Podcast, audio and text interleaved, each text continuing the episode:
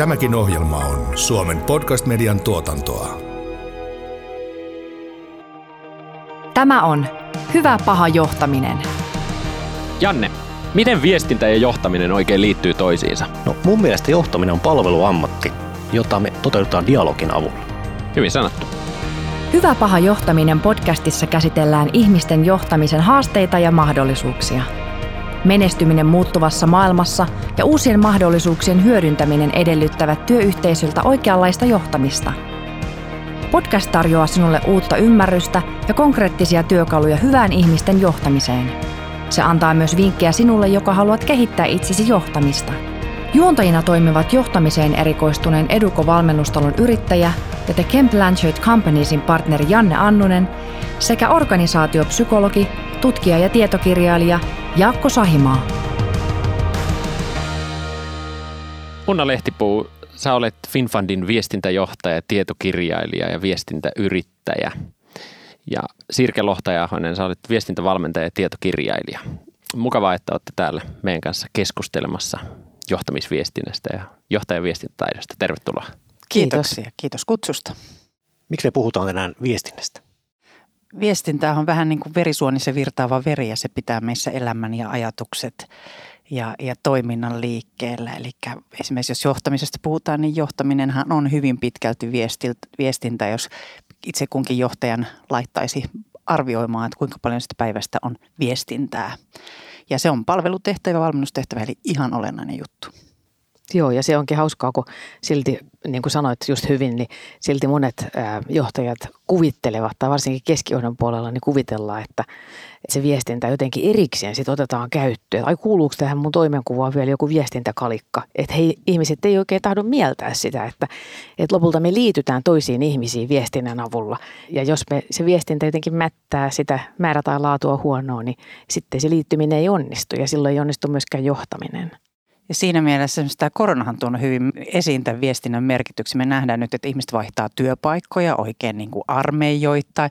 Ja osa syy totta kai on vaihteluhalu, mutta myöskin se, että helposti se kytkös siihen työyhteisöön tai vaikka siihen tärkeään esimiehen katkee, koska me ei olla osattu ylläpitää sitä viestintää ja kytköstä enää tässä uudessa ajassa ja näillä uudella vempeleillä.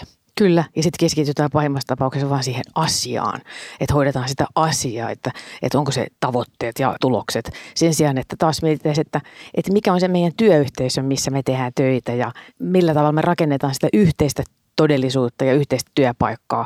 Vaihdetaan kuulumisia, jutellaan niitä näitä ja tähän helposti me nähdään työpaikoilla, että, että kuvitellaan, että tämmöinen kuulumisten vaihtaja jopa kissavideot, kuten arvostamani kollega Laura Menki niin puhuu aina näiden kissavideoiden puolesta, niin, niin se on myös sitä, että, että voidaan höpötellä niitä näitä ja se on tärkeää se höpöttely. Mutta sitten kun meillä on tiukkaa aikataulutetut Teamsit ja Zoomit niin aamusta iltaan, niin sitten höpöttely tuppaa jäämään vähän vähemmälle. Sitten on vain se asia niin kai me voidaan nähdä johtamisviestinnässä ja viestinnän osalta ylipäänsä, että osa siitä on tämmöistä formaalia, muodollista asioiden viestimistä ja osa on sitä informaalia, epäformaalia, rennompaa viestimistä. Miten muuten meidän pitäisi ehkä osata jäsentää sitä johtamisviestintää? Mistä kaikesta on kyse, kun me puhutaan organisaatioiden viestinnästä tai johtamisviestinnästä? Mä oon voisi sanoa satojen yritysten ja johtoryhmien kanssa tehnyt töitä vuosien mittaan ja huomaa kyllä, jos katsoo sitten henkilöstöpalautteita, niin aina siellä nousee se, että sisäinen viestintä sakkaa. Ja se ei sakkaa siitä syystä, että viestintä ja tärkeät viestit ja ainakin niiden motivointi ja niiden miksi-kysymyksiin vastaaminen, se saattaa jäädä sinne johtoryhmän huoneeseen tai ehkä viimeistään se sakkaa ja putoaa siinä niin kuin e-, esimiehiltä, eli se ei mene eteenpäin. Ja tähän pitää kiinnittää huomiota kyllä, että miten me saadaan niin kuin kanavat nyt tässä uudessakin ajassa, josta varmasti puolet tulee olemaan tätä etätyötä, niin toimimaan ja se verenkierto toimimaan siellä. Minkälaisia ikään kuin asioita siinä johtamisviestinnässä on syytä ottaa huomioon, ikään kuin jos lähtee isosta kuvasta liikkeelle? Mistä muodostuu toimiva organisaatioiden viestintä? Mitä elementtejä siinä on syytä ikään kuin ottaa huomioon? Jos ajatellaan nyt sitä pelkkää johtamisviestintää, niin, niin siinä mä näen kaksi sellaista tärkeää asiaa. Toinen on se, että lähijohtajat hallitsevat, heillä on hyvät henkilökohtaiset viestintätaidot, eli he osaa keskustella muiden ihmisten kanssa. Eli ennen kaikkea nämä suullisen viestinnän taidot, toki myös kirjallisen viestinnän taitoja tarvitaan. Ja siinä se kaikkein tärkein on se, että, että me osattaisiin laittaa se työntekijä sinne keskiöön, kun hirveän helposti käy niin, että se lähijohtaja keskittyy siihen taas siihen omaan asiaansa ja omaan itseensä ja jää vähän niin kuin lumoutuu siitä, että johtoryhmän viestistä, kun pitäisi miettiä, että mitä ne työntekijät tarvii, mitä ne pelkää, mitä ne toivoo, mitä ne odottaa ja asettuu heidän asemaan, antaa heille se, mitä he tarvii heidän ehdoilla, eikä niin, että nyt on kulmahuoneessa on päätetty ja asia etenee näin. Ja se tunnustaminen, että itse tärkein yksittäinen asia, joka vaikuttaa sitten työsuoritukseen, totta kai palkka vaikuttaa ja se tiimi, niin, niin kyllä se usein se suhde siihen esimieheen tai johtajaan. Että, ja ihmiset tulee johonkin työpaikkaan, siksi ne on innostunut sen, sen yrityksen ideasta, mutta ne useimmiten lähtee huonon johtamisen tai johtamisen puutteen takia. Ja siinä mielessä esimiehen tai johtajan pitää miettiä, että miten mä osoitan kullekin sitä kiinnostusta tai motivointia, pidän luottamuksellista suhdetta yllä ja se vaatii juuri nyt näitä uusia taitoja. Ja myös sekin, että, että sieltä tulee sitä napinaa ja narinaa ja pomolle valitetaan tai esihenkilölle valitetaan, niin sehän on hyvä merkki.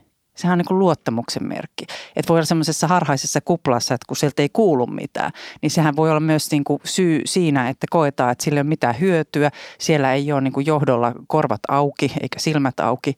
Ja paljonhan sitten viestinnästä on myös näkymätöntä, siis että se ei ole pelkästään sanoja, vaan että osata lukea ilmeitä, eleitä, tunnelmia.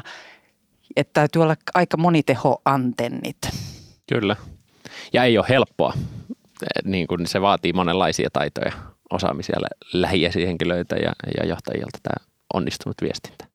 Kyllä, se ei ole pelkkä semmoinen mekanistinen taito, että nyt mä otan käyttöön, nyt mulla on kehityskeskustelut, nyt mulla on yksi plus ykköset, nyt mä oon määritellyt smartit tavoitteet, mutta kun se ei riitä, kun sitten tulee just näin, mitä sä Unna hyvin sanoit, että se koko se tunnepuoli ja kyky lukea ihmisiä ja tilanteita, niin, niin se onkin paljon vaikeampi opetella. Ja sitten jos johtajat on jotenkin näkymättömiä, niin siinähän on sitten vaara, että siellä työyhteisössä joku tämmöinen vahva persona ottaa paljon isomman roolin, eikä välttämättä hyvällä. Ja, ja siinä voi tulla sitten niitä klikkejä ja vastakkaisuuksia ja muita. Ja, ja myöskin sellainen, että jos johto ei tai esihenkilöt eivät puutu tämmöiseen ei-toivottavaan käytökseen tai huonoon käytökseen, niin sillähän on tavallaan hiljainen siunaus sille asialle. Ja sekin on vahva viesti. Eli juuri se niin kuin viestimättömyys voi olla vahvempi viesti kuin se, että me oikeasti sanotaan asioita ääneen. Jatkossa tehdään yhä enemmän töitä etänä ja hybridimuodoissa, niin mitä haastetta tämä tuo teidän mielestä viestintää? No mä ajattelen itse näin, että etätöissä kärjistyy ja korostuu kaikki ne onnistumiset ja epäonnistumiset viestinnässä, mitä näkyy sitten siellä lähi, lähitilanteessa. Eli jos lähitilanteessa osaa hoitaa viestintäasiat kunnolla, niin on hyvä mahdollisuus, että se menee etänäkin hyvin. Mutta jos on ongelmia siellä lähitilanteessa, niin sitten on aika todennäköistä, että etänäkin homma mättää. Niin ja sitä pitää yksinkertaisesti lisätä. Että mäkin huomaan, että mulla on tiimiläisiä niin, niin kuin ikävä ja mä yritän niin kuin raivata sinne Teams-pöheikköön, niin kuin, että jutellaan vaikka 15 minuuttia jostakin. Että ei tarvitse olla mitään agendaa. Mutta juuri se, että mitä normaalisti siellä toimistolla tulisi, kun ollaan kasvokkain, tulisi vaihdettua. Ja se voi olla niin kuin todella tärkeitäkin tietoja ja vielä niin kuin haastavampaa, kun oon itse nyt tilanteessa, jossa on tullut johtajaksi niin kuin etätyöaikana. Eli että en näe livenä ihmisiä, että kuinka integroitua. Ja tämä on tietysti se iso haaste monilla meillä ja, ja työpaikan vaihtajilla. Patrick Lensionihan puhuu omassa kirjallisuudessaan tämmöisestä over communicate clarity ajatuksesta, että ylikommunikoidaan niitä asioita, mitkä on tärkeitä ja, ja toistetaan niitä tärkeimpiä asioita. Mitä ajatuksia tämä periaate teissä herättää? No mä yleensä omieni muistutan, että seitsemän kertaa pitää asia vanhan viisauden mukaan viestiä ennen kuin on pienintäkään toivoa, että se on ymmärretty tai mennyt läpi. Eli kyllähän johtajan pitää varmistaa, että, että jos hän kommunikoi jotakin, että se on tullut ymmärretyksi. Niin kuin ikään kuin tsekata, että ollaan me ymmärretty ja sitten riittävässä määrin toistaa, että se kerta ei ihan välttämättä riitä. Että mieluummin näin päin kuin sitten, että alikommunikoida. Kyllä, joo, mä oon samoin linjoilla, että mitä tärkeimmästä asiasta on kysymys, sitä enemmän täytyy viestiä ja sitä enemmän tarvitaan vuoropuhelua. Ja sitten jos on joku simppeli asia, niin sitten riittää helposti myös tiedottaminen, mutta ne on sitten jo aika, aika harvoin lähijohtaja tällaiseen, eh, niin kuin se riittää lähijohtajalle. Että kyllä lähijohtajan tärkeä tehtävä on käydä sitä vuoropuhelua ja sitä enemmän, mitä vaikeammasta asiasta on kysymys. Sitten nyt oman johtoryhmän kanssa, kun työstetty uutta strategiaa, niin siinä paljon puhuttu juuri se, että helposti me jäädään strategia viestimään sieltä mitä ja miten tasolla, eli kun lukuina ja näin, mutta että meidän pitäisi koko ajan niin kuin muistaa puhua myös, että miksi tasolla. Eli luoda se niin kuin motivaatio ja näky ja osata katsoa ja viestiä sitä sieltä lintuperspektiivistä, että minkälaisella matkalla me nyt ollaan. Ja me tiedetään, että nämä mitä ja miten viestintähän ei sitouta ihmisiä se ei riitä niin kuin sellaiseksi paloksi, että mä pysyn työpaikalla tai näin tehtäväni tärkeänä. Ja juuri tämän kunkin tehtävän tärkeyden viestiminen on varmaan osa sitä roolia. Ja se helposti jää siinä arjessa, että ne on niitä lukuja ja prosentteja ja osumia ja Kyllä. Ja sitten keskitytään, katsotaan. Just niin, sitten keskitytään vaan just niihin mitä ja miten asioihin, vaikka se miksi on se kaikkein tärkeä, just se motivaatiokysymys miksi.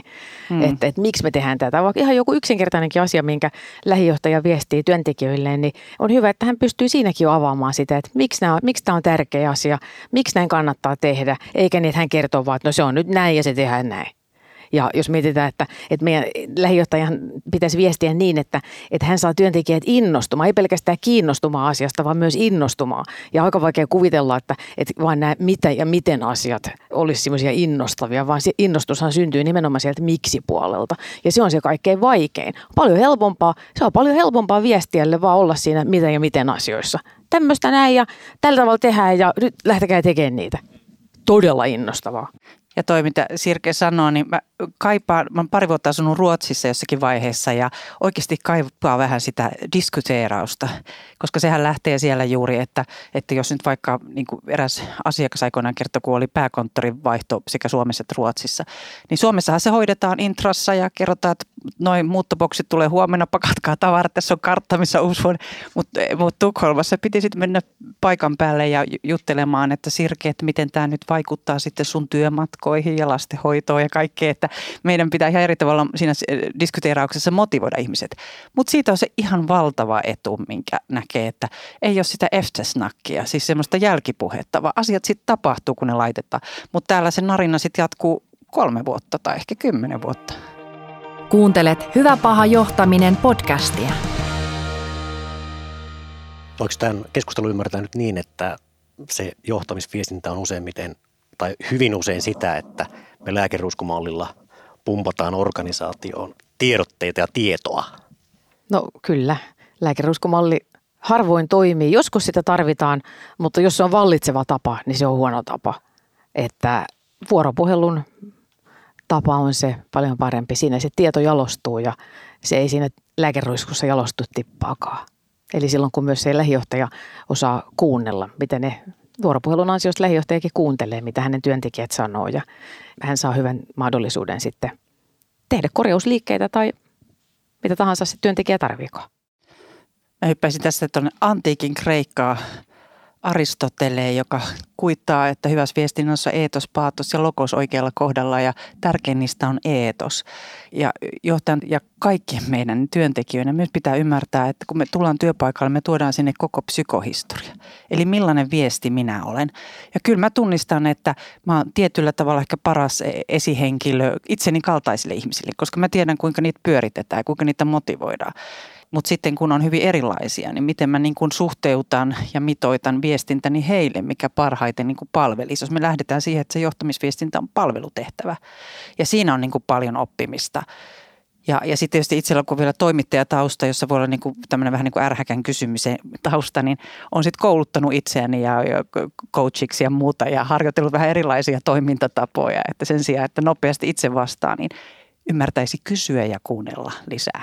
Kyllä, ja avoimet kysymykset ja kannattaa varoa miksi-kysymyksiä. Eli tämä miksi-kysymys on mielenkiintoinen, että se on, se on hyvä niin kuin, siinä, että kun itse kerron asioista, niin mun kannattaa vastata niihin, ennakoida niitä miksi-kysymyksiä, mitä se mun kuuntelijani, mun työntekijäni ehkä miettii.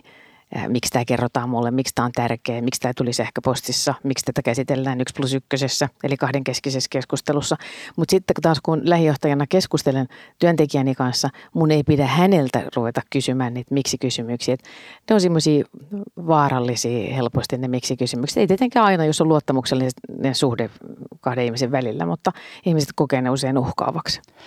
Ja se, mikä me usein aliarvioiden, meistähän tieto vuotaa läpi. Meidän on aika lailla mahdotonta oikeasti salata todellisia aj- ajatuksia. Että siinä mielessä on vaarallista se, mitä me ajatellaan. Että olla niin kuin rehellinen ja aito siinä, mitä on. Että sittenhän siitä tulee, että jos me koetaan, että se nyt tämä esihenkilö tai johtaja ei puhu totta, että hän on jotenkin falski, niin sehän on hämmentävä. Ja, ja tämä oli mun mielestä hyvän näkökulma myös tietyllä tavalla se, että mehän viestitään sillä tavalla, kuin me itse haluttaisiin ehkä, että meille viestitään, tai me viestitään sillä tavalla, kun se meille tuntuu luontevalta ja mikä on meidän oma mukavuusvyöhyke. Ja sitten pitäisi kumminkin varmaan tunnistaa se, että mikä on se viestin vastaanottajan tapa. Ja tuossa on se kiusaus, että me rekrytään myös itsemme klooneja, koska ne tuntuu niin tutuilta ja hyviltä ja kaikkea tätä, vaikka se oikein vastaus oli juuri jotakin muuta vahvistukseksi siihen tiimiin. Niin, ja tämähän on just se, että mä ajattelen näin, niin jos ajatellaan, jos laajennetaan vähän ja katsotaan sitä viestintää vielä vähän kauempaa, niin se, mikä on kaikkien viestiöiden, myös siis ammattiviestiöiden helmasynti, on se, että me viestitään usein just sillä omalla tavalla. Me ajatellaan, että nämä jutut on kiinnostavia, nämä kiinnostaa mua, joten mä viestin tällä tavalla. Ja se on silloin tuhon tuomittu, koska silloin se vetoo se viesti vaan niihin, jotka on tosiaankin minun kaltaisia, jotka ajattelevat kuten minä. Et sen takia se on niin tärkeää, että miettii just niitä yksilöitä, kun kaikki on kuitenkin omanlaisia ja parhaitenhan se johtamisviestintä tietysti onnistuu silloin, kun siellä on se hyvä vuoropuhelun kulttuuri tai voidaan ajatella vaikka johtamisviestinnän kulttuuri. Eli se ei vielä riitä, että, että mä lähijohtajana haluan harjoittaa hyvälaatuista vuoropuhelua, jos ne muut on siellä. He eivät vaikka tottunut sen tyyppiseen johtamiseen, että jos he on sitten vähän semmoisia niin sanotusti perässä vedettäviä. Että, et, mutta tämäkin on sitten taas se, että jos itse lähijohtajana osaan hyvin kertoa ja perustella, miksi on hyvä, että me käydään sitä vuoropuhelua ja vaikka diskuteeraamista. Mäkin kuulen usein sitä, että no ei kai tämä nyt mitään ruotsalaista diskuteeraamista tarvita tähän työpaikalle. Ni, niin mä sanon kanssa aina, että no kyllä tarvitaan, siinä on todella paljon hyvää. Että silloin syntyy se yhteys, että me osataan puhua ja kuunnella. Et mä ajattelen näin, että lähijohtajan on tärkeä osata luoda semmoinen vuoropuhelun kulttuuri. Itse tietysti näyttää esimerkkiä ja nimenomaan vilpittömästi, eikä niin, että luin tämän kirjasta tai kävin kurssilla ja nyt alan taas toimia näin. Olisi kiva kuulla, olisiko joku organisaatio tai yritys Suomessa, jossa liikaa viestitään tai sanottaisiin, että johtaja niin yliviesti, että meillä on tällainen ongelma, että hän toistaa asioita liian monta kertaa. Et kyllä se, jos nyt katsotaan todella näitä laumoja, jotka vaihtaa tällä hetkellä niin Suomessa kuin kansainvälisesti työpaikkaa ja sitä motivaatiota, niin se yksi tärkeä asia on juuri tämä niin epäreiluuden kokemus, että jos vaikka, että jos me ei perustella niin kuin johdon päätöksiä riittävän hyvin, vaikka rekryperusteita, että miksei nyt Sirke saanut, vaan toi, toi Jaakko sai nyt sen paikan tässä tai toisinpäin, tai muita päätöksiä, niin sehän on semmoinen niin kuin todella myrkky siellä, että mä en tiedä miksi, että niin kauan kuin kaikissa päätöksissä niin kuin selkeät perusteet, niin se auttaa myös luovimaan siellä epävarmuudessa. Ja tämä usein unohtuu ja se myös niin kuin nousee hyvin vahvasti niin yrityksissä just näissä kyselyissä että kokemuksena. Kyllä. Ja, ja reiluus. Nimenomaan. Ja se, että sen ei tarvitse olla edes niin kuin mikään semmoinen, että – joku petty jostain, vaan, vaan myös hyvät asiat pitää osata perustella. Että mä olin itse aikoinaan, kun olin toisen palveluksessa, niin oli iso työpaikka, sain monen muun kanssa tulospalkkion. Kriteereitä ei kerrottu kenellekään.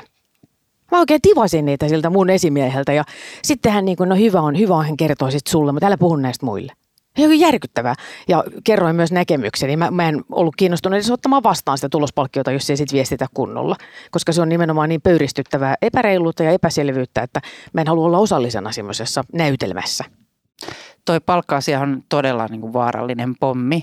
Ja muistan yhden aikaisemman esimieheni sanoneen mun mielestä hyvin viisaasti, että vaikka palkkatiedot firmassa eivät olleet julkisia, mutta että ajatus siitä, että joku niin kuin salakavallasti ne julkaisisi vaikka intrassa tai jotain, ne vahingossa lipsahtaisi sinne, niin olisi kuitenkin selitettävissä, että siellä on niin kuin, niin, niissä on niin kuin hyvät perusteet Että ne pitää olla sillä tavalla läpinäkyviä, vaikka ne ei ole julkisia. Että me ymmärretään, että miksi. Nyt sitten Sirke sai sitten kunnon bonarit ja Jaakko ja Ilman. Tärkeitä asioita mun mielestä tässä sekä se reiluus että sitten semmoinen johdonmukaisuus siinä viestinnässä. Kyllä. Miten tuommoinen huono viestintä näkyy sitten sillä organisaatiossa, tiimitasolla, yksilötasolla? Minkälaisia oireita se aiheuttaa? Mä ajattelen niin, että, että semmoinen epämääräinen mättäminen, niin se on yleensä oire siitä, että, että, että viestintä ei toimi. Että ihmiset kokee, että jotenkin ei täällä niinku, ei ole niin kiva olla töissä ja ei oikein tiedetä tarkkaan, että, että mitkä on ne pelisäännöt, että mikä on hyvä käyttäytymistä työpaikalla ja mikä on hyvää johtamista. Että ei, oikein, ei tiedetä oikein. Se on semmoista, semmoista hapuilua ja semmoista, hän niin joutuu käyttää kuudetta aistia, että aistii siellä, sit siellä työpaikalla, että, että miten mun nyt kuuluisi toimia. Parhaat testihenkilöthän on tietysti ne uudet työntekijät, jotka joutuu aistimaan pahimmassa tapauksessa. Että, että niin sitten kun silloin kun asiat on sanotettu selvästi ja yhteisesti tehty se – niin kaikki tietää, että, että mikä on hyvää toimintaa. Ja silloinhan myös perehdytys onnistuu. No kyllähän se näkyy, kun puhuttiin tästä reiluudesta tai epäreiluudesta, niin jos on semmoinen kokemusta, että ei niinku syy, niinku tiedä esimerkiksi syitä päätöksiä tai taustoja päätöksille, niin se aiheuttaa epäluuloa ja aika nopeasti sitä rupeaa sitten vilkuilemaan työpaikka-ilmoituksia jostain muualta. Eli sieltä niinku hyvät tekijät lähtee rivissä pois. Ja totta kai semmoinen niin kuin, niin kuin turvallisuuteen luottamukseenhan se vaikuttaa. Että onko, onko minulla sellainen tunne, että tätä johdetaan oikein, niillä on oikeasti niin kuin hyvä tilannekuva. Että sekin on tärkeää, että johdolla on sama tilannekuva kuin henkilöstöllä. Että joskus tuntuu, että johto selittää siellä ihan niin kuin omia, mutta ne ei oikeasti tajua, mitä täällä kentällä niin kuin tapahtuu. Että meillä pitää olla antennit niin kuin molempiin suuntiin siinä – mutta että kyllähän se, ne työntekijät on se strateginen pääoma ja niistä pitää hyvää huolta. Ja kyllä tämä viestintä on yhtä parasta huolenpitoa, mitä me voidaan tehdä. Luottamuksen rakentaminen on ihan ykköstykki siinä, mitä me sillä viestinnällä tehdään. Se luottamus voi olla särkyä siellä johtoryhmän sisällä, se voi olla särkyä niin kuin työpaikan sisällä. Ja siihen yksi tärkeä työväline on juuri tämä kieli se viestintä, kommunikointi. Ja, ja sehän tulee siitä, että me rakennamme yhdessä, jos katsotaan latinankielistä yhdessä merkityksen luomista, se on kommunikaatiota. Eli, eli tota, y- ymmärtää, että tämä on niin kuin dialogi aina, että se ei ole sitä töräytystä. Ja kyllä me onneksi ollaan sieltä ihan niin kuin mediaviestinnässäkin, että yksipuolinen tiedotteiden töräyttäminen ei ole. Tai esimerkiksi tiedottaja-sanahan on vie, muutettu, se on viestiä tai viestintäkoordinaattori tai viestintäpäällikkö, että ymmärretään, että se ei enää tässä maailmassa toimi tämmöinen töräytys. Ja, ja taidetaan tulla aika lähelle teemana myös tämmöistä ikään kuin työntekijäymmärrystä, sitten jos puhutaan siitä, että miten me saadaan se viesti kulkemaan sitten ehkä bottom-up-tyyppisesti myös sieltä organisaation ruohonjuuritasolta ylöspäin. Joo, työntekijäymmärrys, työntekijäkokemus. Et mä lähden itse silloin, kun mä valmennuksissa niin käsittelen johtamisviestintää, niin mä lähden aina itseohjautuvuusteorian kautta ja siitä ihmisen psykologisista perustarpeista, jotka on siis tarve itsenäisyyteen, liittyneisyyteen ja osaamiseen. Ja niitä voidaan kutsua eri nimillä, mutta näin ne on. Ja mä ajattelen itse näin, että, että jos johonkin kiteyttäisi sen koko johtamisviestinnän, niin ei tarvitse ymmärtää mitään muuta kuin nämä, nämä psykologiset perustarpeet ja sitä, että millä tavalla minä johtajana edistän sitä tai latistan sitä, että mun työntekijöiden psykologiset perustarpeet täyttyy tai ei täyty. Ja tässä tullaan nimenomaan siihen kieleen, koska se on se ratkaiseva käyttöliittymä siihen toiseen ihmiseen. Että mitä sieltä mun suusta tulee? Tuleeko sieltä koko ajan vaan minä, minä, minä, me, me johtoryhmässä, eli me ja te, niin vuohet ja lampaat? Vai onko se sitä, että mä, puhun, mä puhunkin sulle, sulle, mä kysyn sulta, mikä, mikä sua kiinnostaa, käytän sinä muotoa ja käytän sellaista me-muotoa, mikä liittää meidät yhteen, eikä niin, että meillä on ne kaksi eri, eri joukkuetta, jotka on pelaa toisiaan vastaan. Missä määrin tämä on niin kuin organisaatiotason kulttuurikysymys, kun sitten yksilötason kysymys? Puhutaan viestinnästä. Hyvä pointti, molempia. Eli me voidaan ajatella, että okei, minkälainen, onko meidän organisaation kulttuuri niin, niin sellainen, että, että se on nimenomaan tämmöinen töräytys, lääkeruiskukulttuuri, jolloin se on automaattisesti semmoista ylhäältä alas juttu, että me olemme subjekteja ja te olette objekteja, me olemme tekijöitä, te olette meidän tekemisen kohteita. Vai onko se sellainen, että me käydään tasaverosta vuoropuhelua keskenämme? Niin ja varmaan ihan nyt tässä post-korona, jos sellaista tulee, niin tilanteessa just niin johtaja itse kukiutuu miettimään, minkälainen on mun ihmiskuva, että minkälaisia johdettavia mun tiimiläiset on tai koko meidän työntekijät, että vaatiiko ne kuinka paljon kontrollia ja, vai kuinka paljon toimii sieltä ikään kuin kannustuksen kautta niin kuin itsenäisesti tekemällä. Että tämä on ehkä hyvä semmoinen tarkistuksen paikka, että onko se oikea ajankuva ja oikeasti kuuluuko sellainen johtaminen enää tähän päivään. Nimenomaan. Ja sitten se oli hyvä, kun sä aikaisemmin puhuit siitä psykohistoriasta, että me kaikki tuodaan se meidän oma henkilöhistoriamme niihin kohtaamisiin, mitä me työpaikalla käydään. Niin me kun koulutetaan mun miehen ja yhtiökumppanin kanssa koulutetaan paljon palautetta, niin kun se palaute on vielä semmoinen yksi yksittäinen, se on yksi yksittäinen vuoropuhelun työkalu. Yksi, mutta ehkä kaikkein hankalin, niin, koska siihen sisältyy niin paljon tunteita. Me kannetaan ihan kaikki se tunne, ne tunteet, mitä me ollaan jo ihan pienenä lapsena saatu taaperona, että miten, miten meidät on lapsuuden kodissa nähty, miten meidät on kuultu, onko meitä kehuttu, onko meitä moitettu vai onko meille sanottu mitään. Niin taas, jos ei me pysähdytä miettiä, mikä on se mun tapa toimia, niin sitähän mä kannan mukana ja mä tuon sen sitten taas niihin aikuisien kohtaamisiin työpaikalla ja muissa ihmissuhteissa. Toi olisi toinen hyvä ilmiön paikka löytää pomo, joka antaa liikaa palautetta liikaa mm. hyvää palautetta. Löytyykö Suomesta sellainen? Niin, joka hakisi liikaa palautetta työntekijöiltään. Niin, että kyllä se pomokin kaipaisi joskus palautetta. No se on, vie, se on hän vielä Se on vielä harvinaisempi laji. Kyllä. kyllä. Eli ymmärretäänkö me oikein, että tietotavat, kun me puhutaan eh, johtamisviestinnästä, niin toisaalta on kyse niistä viestinnän kulttuureista, struktuureista, prosesseista ikään kuin organisaatiotasolla ja toisaalta niistä ikään kuin viestijän, esihenkilön tai johtajan omista henkilökohtaisista viestintä taidoista ja mitä nämä, mitä nämä taidot on, mitä niin kuin johtajalta, lähijohtajalta tarvitaan. Minkälaisen työkalupakin ikään kuin lähijohtaja tai, tai johtaja missä roolissa onkaan, niin tarvitsee onnistuakseen. Jos nyt yrittää kiteyttää, tietenkin olisi kiva, että, että olisi kauheasti osaisi kaikkea, mutta mitkä on tärkeimpiä, taas mä menen siihen itseohjautuvuusteoriaan, niin ensinnäkin vaihda yksin puhelu vuoropuheluun. Se on niin kuin ykkönen siihen liittyy se, että käytä enemmän sitä sinä-muotoa, taas koska tämä kielielementti, käytä enemmän sinä-muotoa kuin minä-muotoa. Sitten kakkosena on se, että, että osoita se, että me kuulutaan samaan joukkoon ja osoita se sun asian merkitys että mikä, mikä siellä on, nimenomaan nämä miksi-kysymykset. Ja, ja sitten kolmantena niin edistä osaamista ja oppimista. Ja silloin on tärkeää, jos taas mietitään näitä yksittäisiä vuoropuhelun keinoja, niin on tärkeää ymmärtää, että milloin ihminen tarvii ohjeita ja opastusta ja milloin hän tarvii enemmänkin sytykettä siihen omaan ajatteluun, ja, jotta hän löytää itse niitä vaihtoehtoja.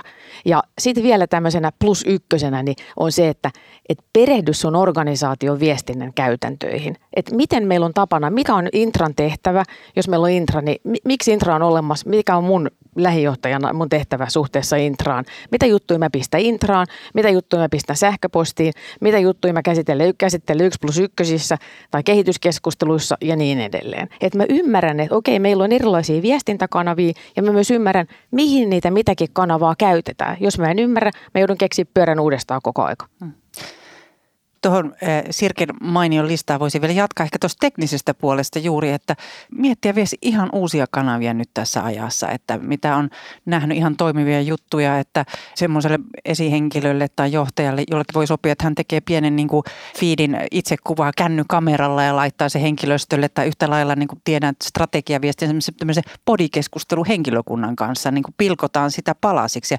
jutellaan sitten. Siellä niin kuin toimitusjohtaja ja se varastohenkilö ja kaikki muutkin ja niin kuin silloinhan se kieli elävöityy, että ne, me niin kuin märehditään ja möyhitään sitä ja tehdään se niin kuin todelliseksi. Että näitä kanavia on muita, paljon muita tai sähköpostiviesti ylipäällikön päiväkäsky hauskalla, hauskalla tavalla ja se sopii persoonaan. Etkä, eli miettiä jotain myös sen niin kuin oman persoonansa kautta, että mikä sopii ja mikä ehkä tavoittaa ja mikä tulee luetuksi, koska meillähän on viestintähkyjä paljon sieltä intrasta jää lukematta, että, että se pitää myös osata myydä se oma viestinsä ikävä kyllä. Ei riitä, että sitä vaan viesti. Eli enemmän persoonaa peliin, niin silloin siitä omasta viestistäkin tulee kiinnostavampi. Mm. Että ei tarvitse ajatella, että naamioituu tai piiloutuu jonkun semmoisen esimiesroolin taakse, että nyt olen esimies, raskas vastuu painaa hartioitani ja nyt olen virallinen. Vaan tosiaankin voi, noin, mm. just niin kuin se sanoi. Tai, tai jossain strategiaviestissä ideoitu, että tehdään kartta, tämmöinen aarekartta ja sitten tavallaan sen kautta selvitetään, että mihin me ollaan menossa ja minkälaisia myrskytiedotuksia siellä on matkalla ja, ja mitkä on niin kuin suotuisia tuulia. Että, mutta ylipäätään tietysti se suunnan viestiminen – Kyllä. Ja sitten ehkä vielä semmoisena lisävinkkinä, näitähän tietysti tulee tässä vaikka kuinka paljon, niin, niin on se, että et, et hyvä johtaja hakee palautetta työntekijöiltään. Ja ei pelkästään siitä, että olenko osannut nyt määritellä nämä sinun tavoitteet riittävän smarteiksi sinun kanssasi, vaan hakee palautetta niistä omista vuorovaikutustaidoistaan.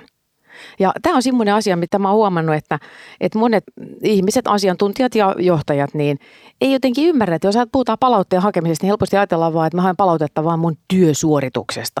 Mutta kun si- yhtä tärkeää on hakea palautetta siitä, että miten mä toimin muiden ihmisten kanssa, eikä, eikä pelkästään vaan sitä, että tuliko nyt se tavoite saavutettua. Eikä jäädä odottaa sitä 360 tai jotain muuta, vaan että se olisi jatkuvaa, että silloinhan ne menettäisi merkityksensä sitten myös tällaista, meillä olisi, meillä olisi kuin antennit siinäkin kohtaa ylhäällä. Ja. Kyllä.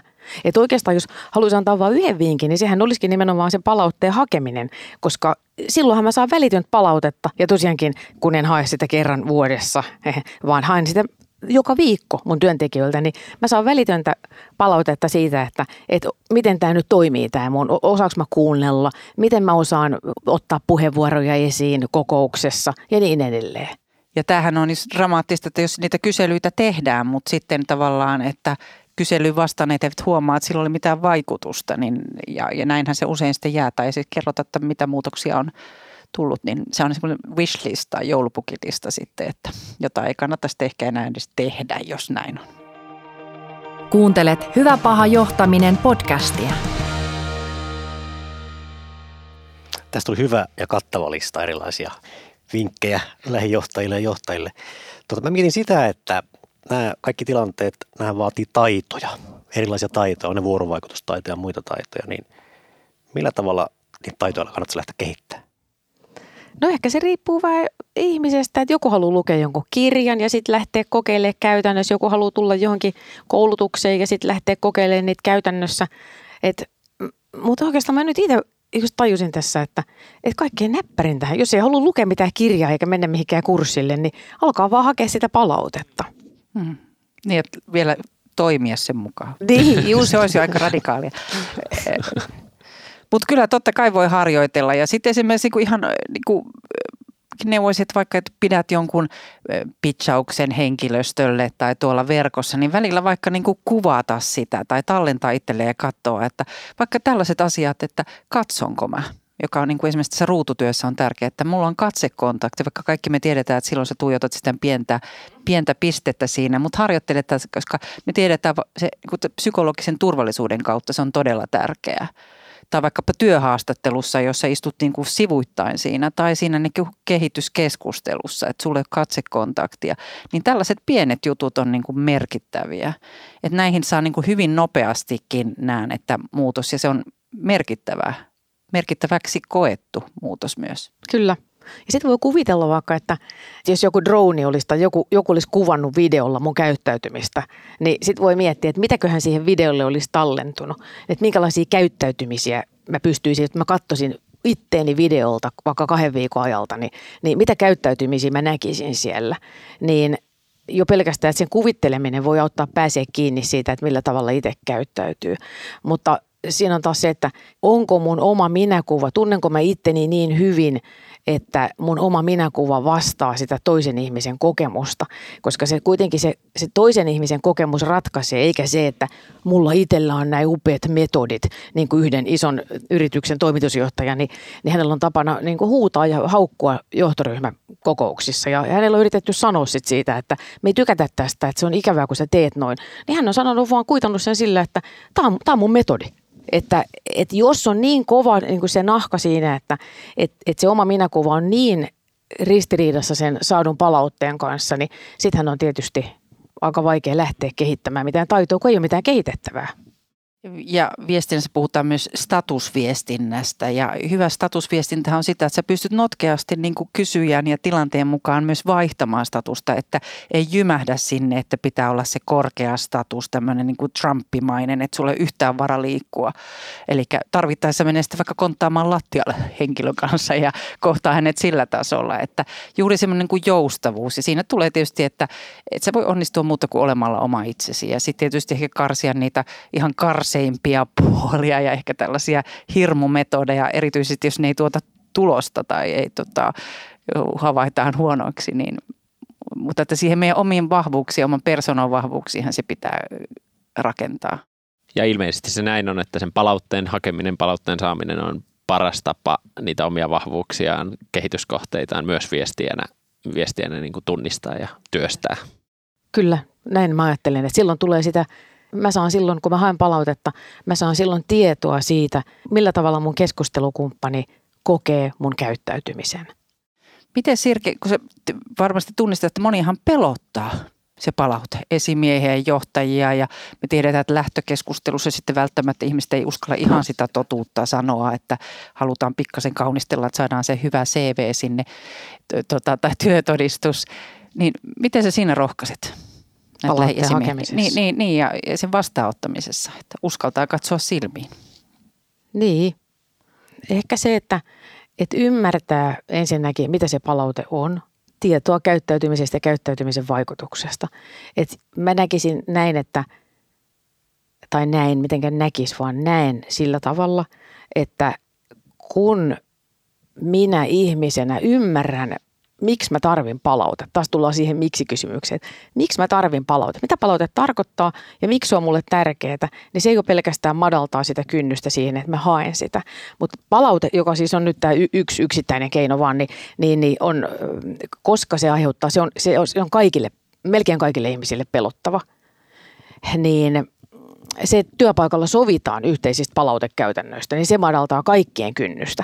Ja se on semmoinen, mitä mä suosittelen, suosittelen kaikille työpaikoille, että, että sovitaan yhdessä, että mitä meidän työpaikalla se palaute tarkoittaa, kuka sitä voi antaa ja kenelle ja millä tavalla se annetaan. Niin silloin se, se mystiikka ja ne pelot hälvenee, että se, se auttaa siinä. Hmm, millaisella tarjottimella? Ja tietysti niin, se sanottaminen niin. on tärkeää. Kyllä. Se putoaa pehmeään maahan, ettei ole heti niin kuin Juu. karvat pystyssä, ettei pysty kykenemään ottamaan vastaan. Niin. se vaatii myös sitä viestinnällistä lahjakkuutta ja Niin se vaatii. Ja ehkä oikeastaan kaikki noin, mitä sä oot Unna tässä nyt tuonut esille, niin, niin se, että, että on sitä uskallusta heittäytyy erilaisiin tilanteisiin toisen ihmisen kanssa. Sitähän se on se vuoropuhelu, että, että mulla on joku tilanne, että jos me oltaisiin vaikka tässä nyt kahdestaan, ilman heitä. Niin me ollaan silloin, meillä on kahdestaan tämmöinen tilanne. Ja silloinhan se on sitä hyvää vuoropuhelua, että me voidaan antautua kumpikin siihen. Niin kuin mä koen, että tässä niin kuin musta on tosi kiva jutella sun kanssa tässä, että, että tota, tästä, mun... to, tästä taitaakin tulla nyt kymmenen tunnin podi. tehdään, tehdään monta jaksoa. Joo, kyllä. Joo. Nyt on puhuttu tästä yksilöviestinnästä, sen kehittämisestä, niin minkälaisia vinkkejä te antaisitte organisaatiotasolle tänne johtamisviestinnän kehittämiseen? Että minkälainen toiminta tukisi mahdollisimman hyvin sitä lähijohtajan omaa johtamisviestintää? Jos ajatellaan nyt tämmöisiä pieniä ja keskisuuria yrityksiä tai organisaatioita, minkä kanssa oon paljon tekemisissä, niin valitettavasti on monissa paikassa on sellainen tilanne, että, että HR-henkilöstöhallinto niin ei ehdi tai pysty tukemaan lähijohtajia – työssään, vaan jolloin taas lähijohtajat joutuu keksiä se pyörä uudestaan. Että meillä tulee, mulla tulee joku uusi asia, uusi strategia tai muutto tai, tai mitä tahansa on alkamassa jotkut uuden tyyppiset kehityskeskustelut. Niin sitten mä joudun, koko, mä joudun itse keksiä, että millä tavalla mä viestin siitä mun työntekijöiden kanssa. Eli kaikkein tärkeintä on se, että, että se johtamisviestintä olisi sen organisaation näköistä, eikä niin, että se on Matin, Pekan, Maijan ja Pirkon näköistä. Ja, ja se on semmoinen, että silloin me saadaan yhdenmukaista siitä.